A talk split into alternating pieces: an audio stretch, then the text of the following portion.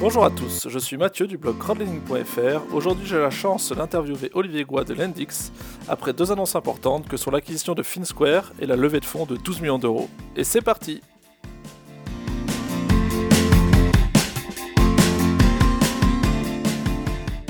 Bonjour à tous, allez bonjour Olivier Bonjour Mathieu, bonjour à tous.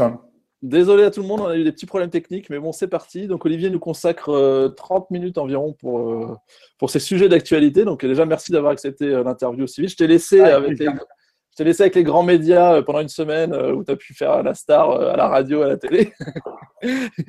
Et voilà, d'ailleurs, j'ai entendu qu'il y a une, une publicité Lendix ce matin sur France Info. Exact, exact. On a, on a commencé un sponsoring météo, tout à fait.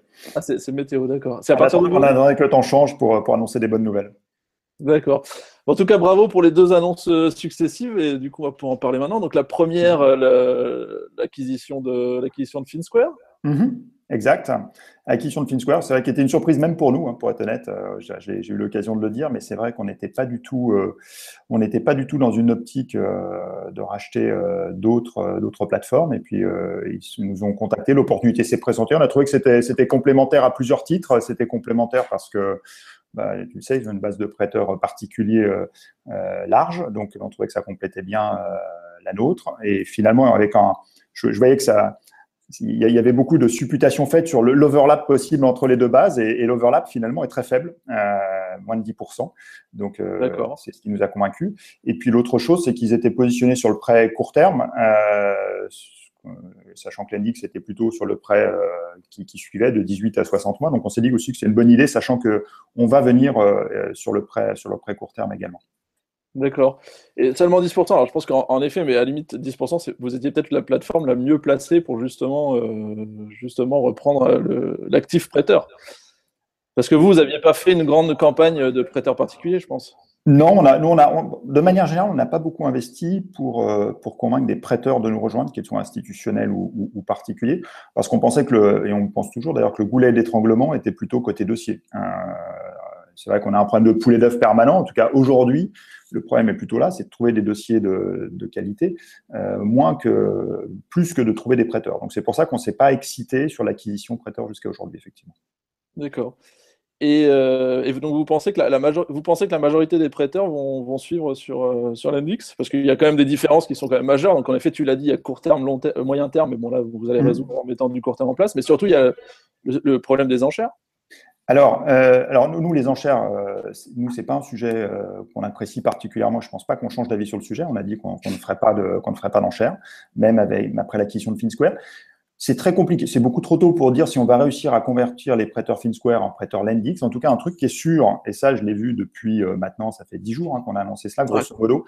Un truc, un, un effet collatéral qu'on n'avait absolument pas imaginé, c'est qu'on a multiplié par 10 euh, depuis au quotidien euh, notre acquisition prêteur euh, sur l'Index. C'est-à-dire que ça a eu un effet. Et, pas, c'est, pas des prêteurs FinSquare qui deviennent des prêteurs Lendix, c'est vraiment des prêteurs qui viennent de l'extérieur, qui deviennent des prêteurs Lendix. Et, et tous les métriques du, site ont été multipliés par 10 là, depuis, depuis 10 jours et, et l'effet continue. Donc on est vraiment extrêmement, extrêmement content de cette, de cette bonne nouvelle et on n'avait pas du tout anticipé que ça pourrait avoir un effet collatéral comme celui-là. Et ça serait un effet lié à direct, indirect à la communication qui est autour de, de truc? Bah je, je, pense. Je pense que c'est un effet indirect de la communication. D'accord. Alors j'ai vu euh, vendredi soir, euh, Patrick m'a fait un peu de, teasing euh, par Twitter. j'ai vu que vous étiez passé donc l'Emmanuel et D'Engenico. Oui, exact. je trouve que c'est plutôt une bonne nouvelle, notamment pour le compte belge qui avait fait peur à pas mal de prêteurs. Ouais. Euh, et du coup, est-ce que c'est l'acquisition FinSquare qui vous a fait changer parce que FinSquare était sous les Monway et ça sera bah, plus simple euh Exactement, ça, ça, fait partie des. En fait, il y, a, trois raisons qui nous ont, euh, qui nous ont fait changer. la première, c'est effectivement le compte belge. C'est vrai que c'est même si c'est déclaré en compte à l'étranger en Belgique, ça ne déclenche pas un contrôle fiscal. Il faut tuer ce, mythe. Donc ça, mais néanmoins, ça gêne certains clients. Donc si ça gêne certains clients, il faut, éliminer cette, friction. Ça, c'est le premier point. Euh, le deuxième point, euh, qui est tout simplement euh, effectivement lié à FinSquare, comme tu l'as justement dit, quitte à, migrer, bah, il vaut mieux choisir une solution qui est déjà en place chez l'un ou chez l'autre. et puis le, troisième point, c'est qu'on on pense qu'on va pouvoir réduire également les délais de remboursement avec la solution Lehman versus la solution Agenico. Donc c'est aussi un, bien évidemment, ça c'est tout à fait légitime, c'est une demande des, prêteurs Lendix depuis l'origine. D'accord. Parce qu'aujourd'hui, c'était pas voulu de pouvoir de, rembourser les prêteurs au 15 du mois. C'était pas pour se laisser un laps de temps. Euh. Bah, il y, a ça, mais il y avait des délais qui s'additionnaient aussi techniques en plus. Donc les deux, les deux cumulés faisaient, faisaient qu'il y avait des délais qui étaient bien sûr supérieurs à ce qu'on aurait voulu.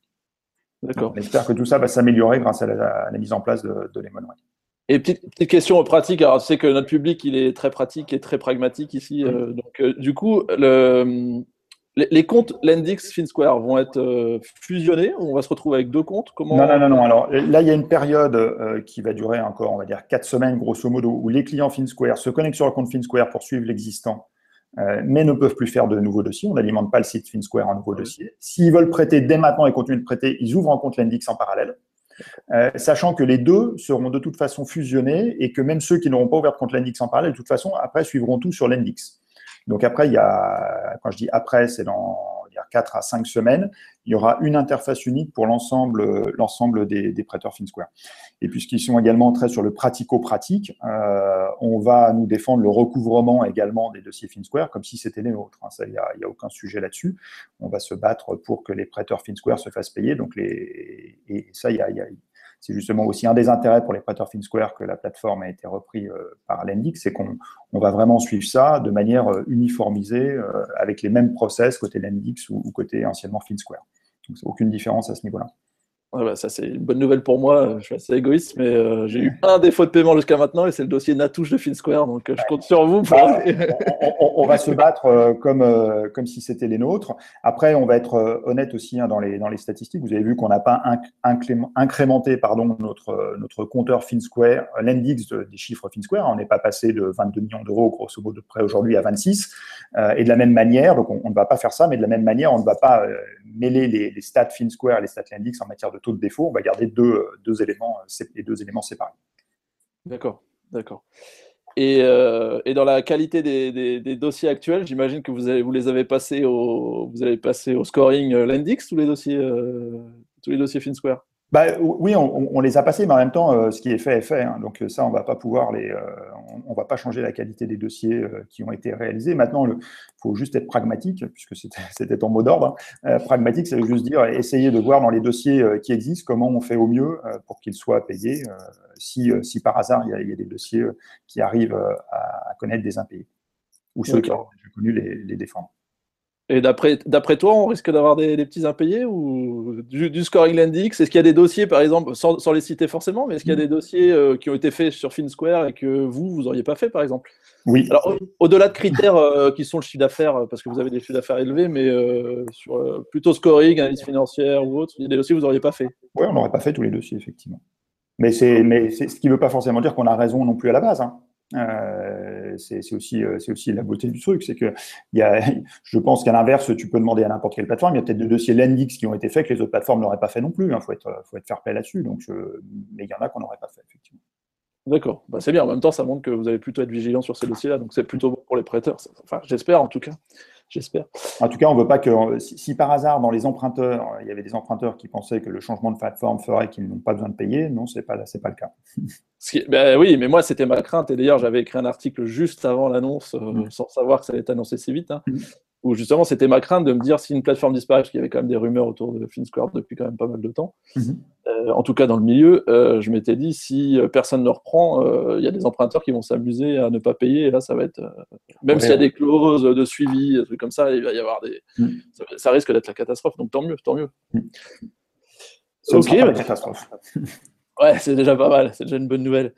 Et du coup, les prêteurs, là, ils n'ont rien à faire, hein, tu es d'accord euh, Ils n'ont rien à vous déclarer, rien à dire, vous allez, vous allez matcher, automatiquement, vous allez matcher Bien sûr, on va, on va matcher, on les informe, ils ont absolument à s'occuper de, de, rien. Encore une fois, il n'y a que les prêteurs qui veulent continuer d'être actifs, qui ont une action à mener, c'est d'ouvrir un compte Lendix en parallèle s'ils souhaitent euh, continuer à prêter en attendant que le compte soit migré. S'ils ne souhaitent pas continuer à prêter pendant que le compte euh, est migré, eh ben, il suffit d'attendre qu'on leur donne leurs nouveaux, leurs nouveaux accès sur, sur Lendix. Bon, et eh ben super. Super, bah à suivre alors. Et ben maintenant, on va attaquer sur euh, l'autre nouvelle.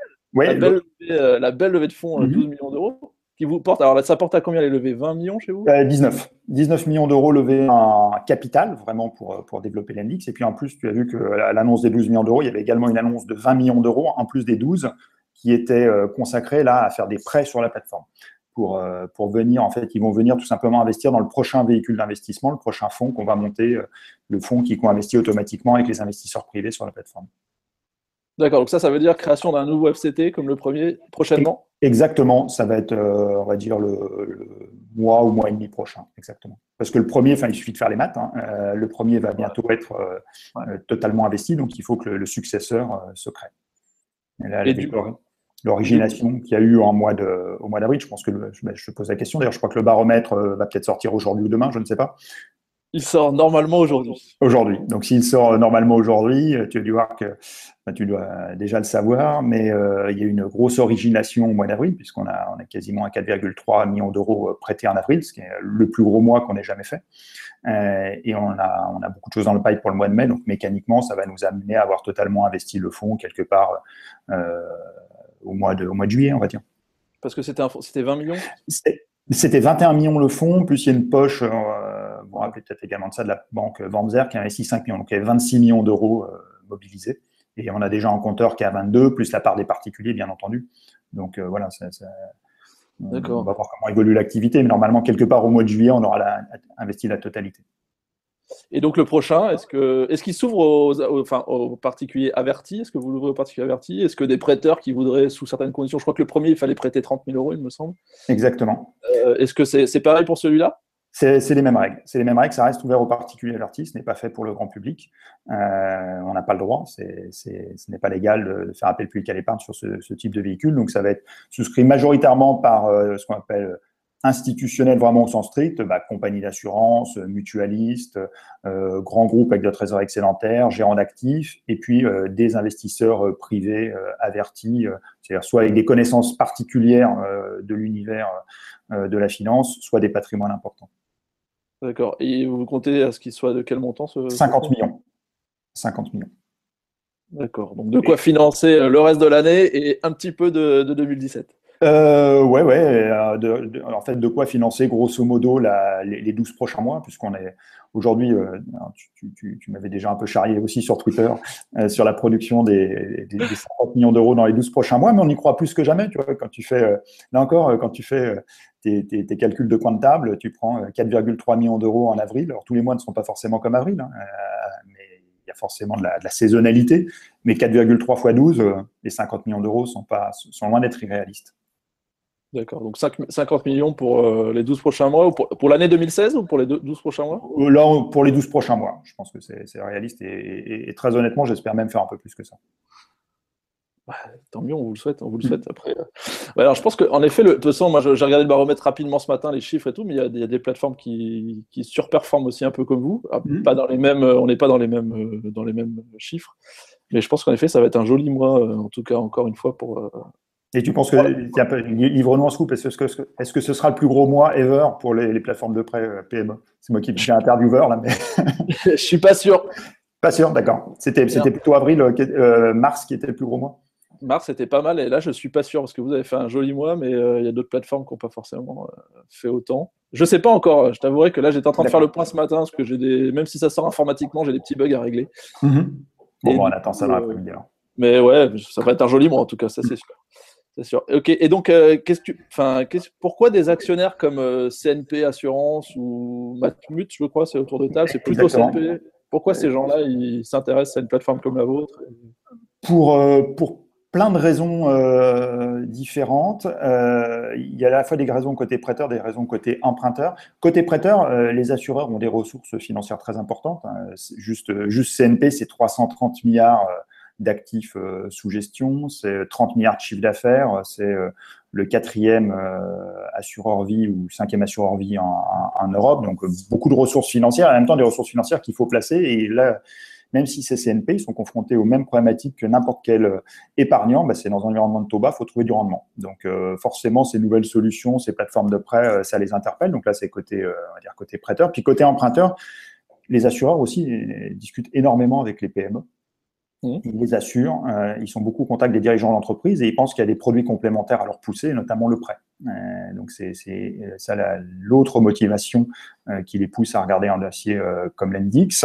Et puis il y en a une troisième dans le cas de CNP, bien particulière, qui est que CNP est également très présent en Espagne et en Italie. Donc, il y avait, pour nous, c'était un peu l'idéal, parce que, comme vous le savez, on veut se développer en Espagne, en Italie, au-delà de la France. Donc, il y avait le mariage un peu, un peu parfait. C'est d'ailleurs pour ça que je pense que CNP a pris le lead sur ce tour de table, en investissant fortement à la fois en, equity, mais également dans le, prochain véhicule. D'accord. D'accord. Et très présent en Espagne, donc c'est bon pour vous, ça. D'ailleurs, D'ailleurs, l'Espagne, euh, parce que je crois que tu m'avais parlé euh, deuxième trimestre, si je ne me trompe pas. Mhm. C'est toujours, euh, toujours d'actualité ou... Alors là, toutes les plateformes qui, qui, veulent s'installer en Espagne sont pendues aux lèvres du régulateur. donc on attend que le régulateur donne son go. comme c'est aujourd'hui personne, aucune plateforme de prêt n'a encore été agréée en Espagne, alors qu'il y, y, a un nombre assez important de dossiers qui a été, qui a été déposé. On ne sait pas exactement quand est-ce que ça va arriver. Nos estimations, c'est d'ici un mois maximum. Euh, mais comme c'est la première fois que euh, des plateformes rentrent dans ce process d'agrément, on ne sait pas exactement s'il peut y avoir des questions de dernière minute qui relancent, qui relancent encore le, euh, qui rallongent le délai. Et aujourd'hui, il y a déjà des plateformes en Espagne. Il y a déjà des plateformes, elles bénéficient d'une clause de grand-père. C'est-à-dire qu'elles ont le droit de fonctionner sans la nouvelle réglementation. Elles doivent rentrer dans la nouvelle réglementation. Donc, celles qui veulent continuer ont dû déposer un dossier auprès de l'autorité de tutelle. Et, et il va falloir qu'elles soient agréées désormais pour opérer. Donc il y a une date butoir là aussi pour qu'elles obtiennent leur agrément et pouvoir continuer à prêter. Parce que d'ailleurs, il y, a Funding Circle qui est présent euh, bah, suite au rachat de ZenCap, il me semble. exactement, exactement. Oui, tu as Funding Circle qui est présent, euh, qui est présent en Espagne. Tu as à la fois, as, deux types d'acteurs en Espagne. Tu as à la fois les acteurs euh, historiques, type Arboritus Comunitae, etc., qui ont été présents depuis, depuis longtemps. et puis, tu as des acteurs, on va dire, extérieurs, euh, anglo-saxons notamment avec Funding Circle et le rachat de Zencap, et puis l'Endix également. D'accord. Du coup, il va falloir se battre. Quoi. Il va falloir se battre. Alors, franchement, euh, on discute beaucoup avec les gens de, Funding Circle. on est même en train de se regrouper au sein d'une association en Espagne pour parler d'une voie commune. Moi, je pense que sur tous les marchés, France, France compris, hein, on a besoin d'être plusieurs pour évangéliser. Donc, moi, je suis ravi qu'il y ait des acteurs de la qualité de, de Funding Circle en Espagne. Euh, je préfère ça à être tout seul et à, ouvrir le marché euh, espagnol euh, de rien et seul. Et en France, c'est pareil. Hein. je suis ravi d'avoir des gens comme l'Endopolis, comme Credit.fr, etc., qui sont là pour évangéliser avec nous, pour travailler avec nous et pour expliquer ce, le, ce que sont les plateformes de prêt. Oui, c'est sûr. Non, mais c'est bien. De toute façon, on le, on le voit, ça, on voit qu'il y a pas mal de presse qui en parle encore, et ça, c'est un effet, c'est un effet de toutes les plateformes réunies qui communiquent sur chaque fait. Mm. C'est intéressant. Moi aussi, je m'intéresse à l'Espagne. On va lancer le blog euh, en Espagne le mois prochain aussi. Bon, bah écoute, euh, on, va pouvoir fournir du contenu alors. Justement, donc ça va être euh, très bien. Et juste, est-ce que vous avez des questions d'ailleurs? Parce que là, je vois, je vois qu'il n'y a pas beaucoup de questions, alors ça doit être très clair. Qu'est-ce que tu penses du marché du coup là quelques mois plus tard? Parce qu'on a eu une interview fin de l'année dernière. Mhm. Comment tu es toujours aussi optimiste Plus optimiste Comment tu, tu sens Comment tu sens ce marché maintenant? Sur la taille du marché, tu veux dire, ou sur le nombre d'acteurs? C'est la question. Un peu, un peu tout. Le marché en général. Euh, est-ce que tu trouves qu'il se développe comme prévu? Est-ce que euh, ou moins bien ou plus vite? Je ne sais pas. Est-ce que les acteurs, tu t'attendais à ce qu'en effet les acteurs qui disparaissent plus vite, moins vite euh, Des choses un peu. en, fait, il y, a deux choses. Je ne m'attendais pas à ce que le marché se concentre aussi vite entre aussi peu de joueurs. Bah, notamment quand on regarde le baromètre, hein, c'est assez c'est assez flagrant sur le, sur le premier trimestre 2016. Euh, Moi, ce qui me frappe, c'est qu'il y a grosso modo une soixantaine d'acteurs qui sont enregistrés auprès de l'ORIAS, mais il n'y en a que 13 qui ont prêté, euh, mm. ce qui est finalement très peu. Et ça, j'étais surpris. Je pensais vraiment que sur les 60, il y en aurait 50 euh, d'actifs. et ils disent qu'ils seraient peut-être en train de, sortir, mais en fait, il n'y en a que 13. Je suis assez bluffé que sur tout le premier trimestre, le 13e, il est prêté 9000 euros c'est rien. Euh, et je suis bluffé qu'il n'y en ait que 5 qui arrivent à prêter plus d'un million d'euros, grosso modo. Euh, donc il y a une concentration qui est extrêmement forte et je ne pensais pas que ce serait aussi fort aussi vite. Euh, je pensais qu'il y aurait on roulerait en, convoi un peu plus longtemps. et en fait, ce n'est pas le cas. donc ça, c'est ma, ma, vraie surprise. Après, sur la taille du marché en tant que tel, écoute, nous, nous, on est peu ou prou dans ce qu'on avait prévu en termes de, plan de marche. Hein. donc voilà, j'ai euh, ni bonne ni mauvaise surprise. On, voit que ça se développe. Euh, c'est sûr qu'on se fait souvent, enfin, tu as peut-être vu euh, l'interview de Stéphane Soumier sur BFM qui me charriait en m'appelant monsieur 0,00001% en disant vous avez une part de marché ridicule, vous êtes tout petit, etc. Oui, c'est vrai, on a une part de marché ridicule, on en est totalement conscient. en même temps, franchement, on n'a pas à rougir. Hein. Je pense que toutes les plateformes cas celles, qui sont sur le podium de tête, on n'a pas à rougir. Qu'on compare nos chiffres à ce qu'a fait un funding circle, encore une fois, en 2010, quand il s'est lancé, ils ont prêté la première année 4 millions. Hein. nous, on a presque fait 20 la première, enfin sur les, sur les 12, 12 13 premiers mois. Donc, il y a, franchement, il n'y a pas à rougir de, notre, de notre décollage. Après, c'est sûr que qu'on voit la taille, l'immense océan auquel on s'attaque, les 80 milliards d'euros chaque année prêtés aux PME, c'est sûr que même tous mis bout à bout, on ne représente rien du tout. Mais il y a une vraie, pour moi, il y a une vraie traction. Il y a une vraie traction. En avril, on fait 3,3 fois le mois d'avril de l'année dernière en ce qui nous concerne. Donc, c'est de la vraie croissance. Quoi. Ouais, quand j'avais taquiné un peu Vincent Ricordo sur la taille du marché euh, lors d'une interview, pareil, il m'avait dit, mais c'est un marché qui double tous les ans, finalement, à la fin, il devient très gros. Bah, c'est l'histoire du grain de riz, mais sur l'échiquier. Hein. Tu mets un, un, grain de riz sur la première case de l'échiquier, deux, quatre, etc. Et tu n'as pas assez de riz sur terre pour arriver sur la dernière case. Ouais, donc, et comme on est des optimistes par nature, qu'on est entrepreneur, on y croit. D'accord. Alors ça, ça c'est le marché, en effet, euh, réussite, collecte. Et, et mmh. qu'est-ce que tu penses des taux de défaut actuels? Des taux de défaut actuels, euh, bah, écoute, pour l'instant, je parle global, pas forcément vous, mais euh, de tes concurrents. Euh, de... Qu'est-ce que qu'est-ce que tu pourrais me dire là-dessus? Bah, ce que ce que je pourrais te dire, c'est que je pense que le, une des difficultés, c'est pour ça que je pense qu'il n'y a pas de la place pour 60 acteurs sur le marché. Une des difficultés, c'est qu'il faut mettre beaucoup de ressources euh, dès le démarrage. C'est-à-dire, tu peux pas commencer, même si tu peux commencer une plateforme avec quasiment aucun moyen, puisqu'aujourd'hui, tu as des, des, outils en marque blanche euh, qui, qui, font, qui font le travail et tu peux, tu peux avoir une plateforme live.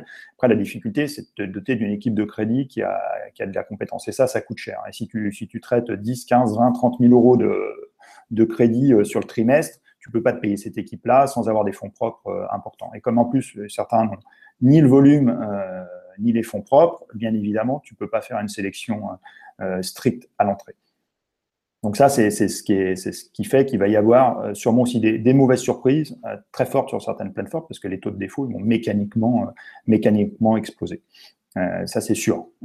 et en même temps, aujourd'hui, tu t'aperçois qu'il y a quand même une corrélation euh, assez juste entre le volume collecté et le, taux de défaut. Malheureusement, plus les volumes collectés sont petits, plus souvent les taux de défaut sont, là aussi importants.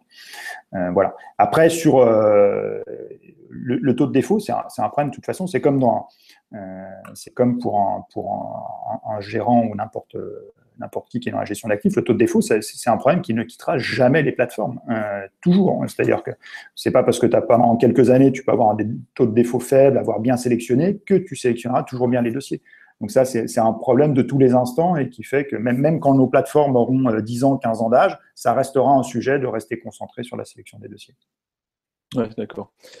Et euh, d'accord, on dérape un peu, hein, je suis désolé, mais j'ai Grégoire là qui pose une question, hein, parce qu'en fait j'avais écrit un article à Grégoire, c'est Mathieu, pas Maxime d'ailleurs, euh, qui dit euh, Qu'est-ce que tu penses de la menace qu'il y a la blockchain sur les plateformes de crowdfunding? Alors c'est vrai que moi quand j'avais écrit cet article-là, on n'en parlait pas encore beaucoup, là on commence à en parler sans arrêt, la blockchain, la blockchain, la blockchain. Est-ce que c'est un sujet d'après toi sur, sur des plateformes comme la vôtre?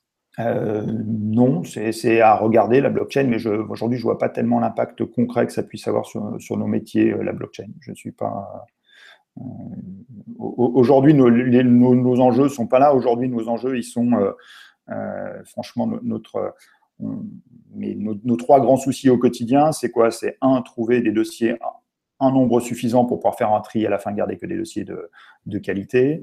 Euh, deux, c'est bien s'assurer qu'on a un bon équilibre entre les dossiers qu'on trouve et les, ressources prêteurs en face. C'est-à-dire, ça sert non plus d'avoir trop de prêteurs pour les frustrer parce qu'ils n'ont pas suffisamment de papier pour bien diversifier leur portefeuille. Donc ça, c'est notre deuxième challenge. Et trois, euh, il y a un challenge qui est très important, qui, qui est tech et, réglementaire. Euh, c'est-à-dire réglementaire, c'est-à-dire qu'on a des, des, lois en ce moment qui, qui bougent quand même pas mal. Hein, on fait les annonces qui ont été faites, etc. Donc s'assurer qu'on toujours en pointe sur la réglementation, sur le respect de la réglementation, et deux, qu'on offre tout ça dans un cadre technologique qui soit, euh, un, sécurisé, deux, extrêmement simple à utiliser pour prêteurs comme emprunteurs. Ça, la blockchain, c'est pour l'instant, ça ne fait pas partie de l'équation de base qui fait qu'une plateforme, à mon avis, est un succès ou un échec. C'est une techno à surveiller qui peut avoir des implications plus tard, mais c'est dans les 12-18 prochains mois, je ne pense pas que ce soit un enjeu pour aucune plateforme. Moi, j'y vois un vrai intérêt, par contre, euh, un peu contrairement à toi, c'est que j'y vois un intérêt sur la liquidité du marché. C'est-à-dire que ça peut offrir cette liquidité qu'aujourd'hui on n'a pas. Oui, mais, mais ce n'est pas, pas, la techno qui offre la liquidité, c'est le fait ah, d'avoir un, des gens qui veulent vendre et puis d'autres des gens qui veulent acheter. ouais, mais aujourd'hui, un contrat de prêt classique, si vous voulez le vendre, déjà, il faudra avoir une techno qui le permette et tout ça. Et la blockchain, elle a quand même une, facilité assez importante. Mm. Et, d'ailleurs, c'est pour ça que le gouvernement aujourd'hui dit on fait les mini-bons et on s'intéresse à la blockchain. Mm. Euh, je pense que ça, ça peut être un vrai atout au-delà de la sécurisation, d'enlever les tiers de confiance, euh, comme on dit toujours, euh, les Lemonway ou les autres tiers, mais je pense que c'est un vrai intérêt sur la liquidité du marché. Aujourd'hui, on peut imaginer qu'on s'engage sur 60 mois et puis qu'on ait envie de sortir au bout de, au bout de 24 mois, par exemple. Non, non, mais encore une fois, ça va arriver. Aujourd'hui, ceux qui viennent prêter ne nous posent aucune question sur, sur la liquidité. Ce n'est pas un souhait aujourd'hui. ceux qui viennent sont bien conscients qu'ils se mobilisent en durée. En plus, ces déplacements, c'est pas des Contrairement à l'investissement en equity, en mon côté, où, quand tu es engagé sur une durée, c'est vraiment jusqu'au bout de la durée, tu ne touches aucun revenu en attendant. Là, tu as quand même une relative liquidité liée au remboursement euh, mensuel. Donc, tu arrives toujours quand même, à moins d'avoir vraiment un coup dur qui nécessite de vendre l'intégralité de ton portefeuille, tu arrives quand même toujours à dégager une certaine liquidité euh, sur tes investissements. Ce qui fait qu'il n'y a pas encore une pression extrêmement, enfin, il n'y a même pas de pression du tout d'ailleurs de la part des prêteurs sur ce sujet-là. Mais ça va arriver, indéniablement. Mais je veux dire, dans, dans l'équation, c'est pas c'est le matin quand je me réveille, c'est je, je pense pas clairement je pense pas à la blockchain en disant comment la blockchain va impacter l'index. C'est pas mon sujet numéro un. D'accord. Bah écoute, j'espère que tu ne te trompes pas. J'espère que je ne me trompe pas, bien évidemment. on ne trompe pas le combat. Il y a Jean-Luc qui titille un peu, je pense. Il dit pourquoi l'Index ne fait pas partie de l'association Financement Participatif France? Euh, pour plein de raisons, euh, pour plein de raisons, et puis aussi parce qu'on est très impliqué dans France FinTech, euh, très impliqué dans France FinTech, où on est cofondateur de France FinTech. Je suis moi-même euh, vice-président et trésorier de France FinTech. J'en profite, ça me fait, ça me fait, ça me, ça me fait, ça me tend une perche pour vous rappeler que demain il y a, plus de 738 personnes, j'ai regardé tout à l'heure, qui seront présents au pavillon Gabriel pour parler FinTech et avec une scène assez, assez sympa. Et puisque comme ici il y a des, des vrais fanas du, du crowdlending, il y aura Jonathan Donovan qui était le premier salarié de de, Lending Club qui va nous raconter la saga de Lending Club vu de l'intérieur. Donc, ce sera, je pense, plutôt sympa. si, vous, voulez vous inscrire, n'hésitez pas à venir. Et puis, j'en profite également pour vous donner un code réduc. Comme ça, vous n'aurez pas perdu votre temps. Si vous avez tenu jusque-là dans, dans, le chat, euh, vous utilisez le code LEND30, LEND30, et vous aurez 30% de réduction sur le prix du billet. Voilà. Et il vaut mieux les avoir, les 30%, parce que c'est quand même un événement qui est plutôt cher pour le particulier. Exactement, un, événement très qualitatif, tu as raison de le souligner. J'y serai demain aussi, donc je viens, je fais l'aller-retour demain pour venir à cet événement justement. Et euh, alors c'est marrant, Étienne, il pose une question et j'allais te la poser. C'est euh, vu les dernières news de l'Index ces dernières semaines, peut-on s'attendre à une annonce importante euh, bah, Là, qu'est-ce que, qu'est-ce que vous allez nous annoncer cette semaine? Maintenant, maintenant, on s'y attend, on veut une annonce toutes les semaines. Alors ça, c'est, je reviens sur le, sur le, rythme des annonces, c'est, le hasard des calendriers, hein, clairement. C'était pas, c'était pas planifié comme ça.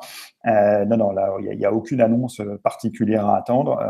et puis on a essayé surtout parce que vous imaginez bien que euh, pour préparer une levée de fonds, euh, bah, ça prend du temps.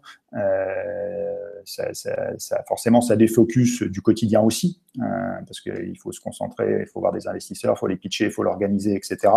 là, on aspire surtout à se concentrer encore, là je parle surtout pour, pour Patrick et moi, plus que jamais euh, sur, euh, sur le business au day-to-day. Et puis encore une fois, je l'ai dit plusieurs fois, hein, notre, métier, il a un, grand avantage, c'est qu'on ne cherche pas notre modèle économique. Hein. Notre modèle économique, toutes les plateformes, on le connaît, hein. on sait ce qu'il faut faire pour, pour fonctionner. Le matin qu'on arrive, on sait quelle est notre feuille de route. C'est une question d'exécution. Et l'exécution, euh, je pense que ça demande beaucoup de concentration. Donc là, on va rester concentré à mort sur nos, sur nos objectifs. D'accord. Pas d'autres plateformes à racheter en vue là? Non, pas de plateforme à racheter en vue. Euh, ça, c'est une question qu'on nous pose à chaque fois. On va surtout pas passer notre temps à faire la tournée de toutes les plateformes euh, françaises, italiennes et espagnoles pour demander qui est à vendre et, faire un deuxième effet d'annonce.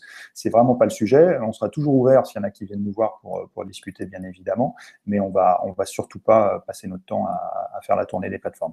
Et encore, pour, même pour, pour acheter une plateforme existante, le point qui est très important, c'est qu'il faut que ça envaille le, jeu, le jeu la chandelle. C'est-à-dire que dans le cas de FinSquare, il y avait 3300 prêteurs actifs de mémoire, déjà 4 millions d'euros prêtés. Donc voilà, ça va coup de se pencher dessus. Je suis pas sûr que euh, des plateformes qui ont prêté en tout et pour tout 20, 30, 50 ou 100 000 euros euh, trouvent un jour euh, des repreneurs, que ce soit chez Index ou ailleurs, parce que juste le temps de se pencher sur la question, je pense que c'est déjà de l'argent qui coûte trop cher. Ouais, c'est toujours sur la valeur. Hmm. Sur la valeur. Étienne qui juste tu fais une blague, il dit juste vous ne voulez pas d'Uniland. On ne veut pas d'Unilen. Pourquoi, pourquoi Il y a quelque chose dans mon propos qui lui a laissé penser ça? Je ne pense pas. Voilà. Non, non, non, non, non, j'ai rien dit sur le sujet. C'est la, petite guéguerre entre plateformes euh, habituelles. C'est pour ça, c'est rigolo. Non, non, il n'y a pas. Alors, ça, sur ce point, il n'y a aucune guéguerre avec Unilen. Ouais, bon, il, y en a, juste eu au début entre euh, les institutionnels, les pas institutionnels, euh, les machins, mais en effet, ça, ça a l'air de s'estomper. Euh, oui, alors, ça, oui, on se fait, on se fait effectivement. Il y, en a qui considèrent qu'on n'est pas une plateforme pure, dans le sens où on n'adresse pas que des investisseurs privés, mais un, on s'en cache pas, et puis dès le début, on est né comme ça, avec cette dualité, cette double jambe qui nous, nous semble plus que jamais importante, et on le fait, enfin, on l'explique, on le fait en toute transparence. Voilà, donc c'est euh, ceux qui ne pensent pas comme ça, il n'y a aucun, aucun souci, on ne se sent absolument pas euh, ostracisé à cause de ça. non, puis là on le voit, si vous reprenez Fins tu le dis bien, c'est aussi une vraie envie. Euh, je trouve que ça dénote d'une vraie envie d'aller vers le particulier. Ah, complètement. Et puis, on, le dit depuis le début, il y a, on, préfère ni les particuliers ni les institutionnels. On veut développer les deux le plus harmonieusement possible. Il n'y a, il y a, en a aucun qui est le chouchou. Eh ben, très bien. Écoute, Olivier, euh, on s'est engagé sur une demi-heure, ça fait 30 minutes. C'est très gentil, merci beaucoup. Et comme ça, ça me permet d'aller attraper mon train à l'heure. C'est parfait. Voilà, donc euh, bah, merci à tout le monde. comme d'habitude, merci à tout le monde de nous avoir suivis. Euh, merci à tous. Et puis, s'il y en a qui ont, été frustrés parce qu'ils n'ont pas pu poser des questions, ils n'hésitent pas sur le, sur le forum. On, répondra par écrit avec plaisir s'il y a des questions qui, qui suivent. Et que, je ne sais pas si on a pu toutes les adresser ou pas, mais on répondra avec plaisir au reste des questions comme d'habitude. Bah, merci Olivier en tout cas pour ton temps et puis euh, bah, à très bientôt. Merci, à bientôt, au revoir. Merci à tous et à très bientôt alors, allez, au revoir. Encore merci Olivier pour ces échanges. Comme le dit Olivier, vous pouvez poser vos questions directement sur le forum, les équipes Lendix seront ravis de venir y répondre. Si ce podcast vous a plu, n'hésitez pas à laisser un commentaire sur le blog ou directement sous iTunes. En attendant, bah, on se retrouve euh, sur le blog crawlenny.fr et sur le forum. A très bientôt pour un nouveau podcast. Au revoir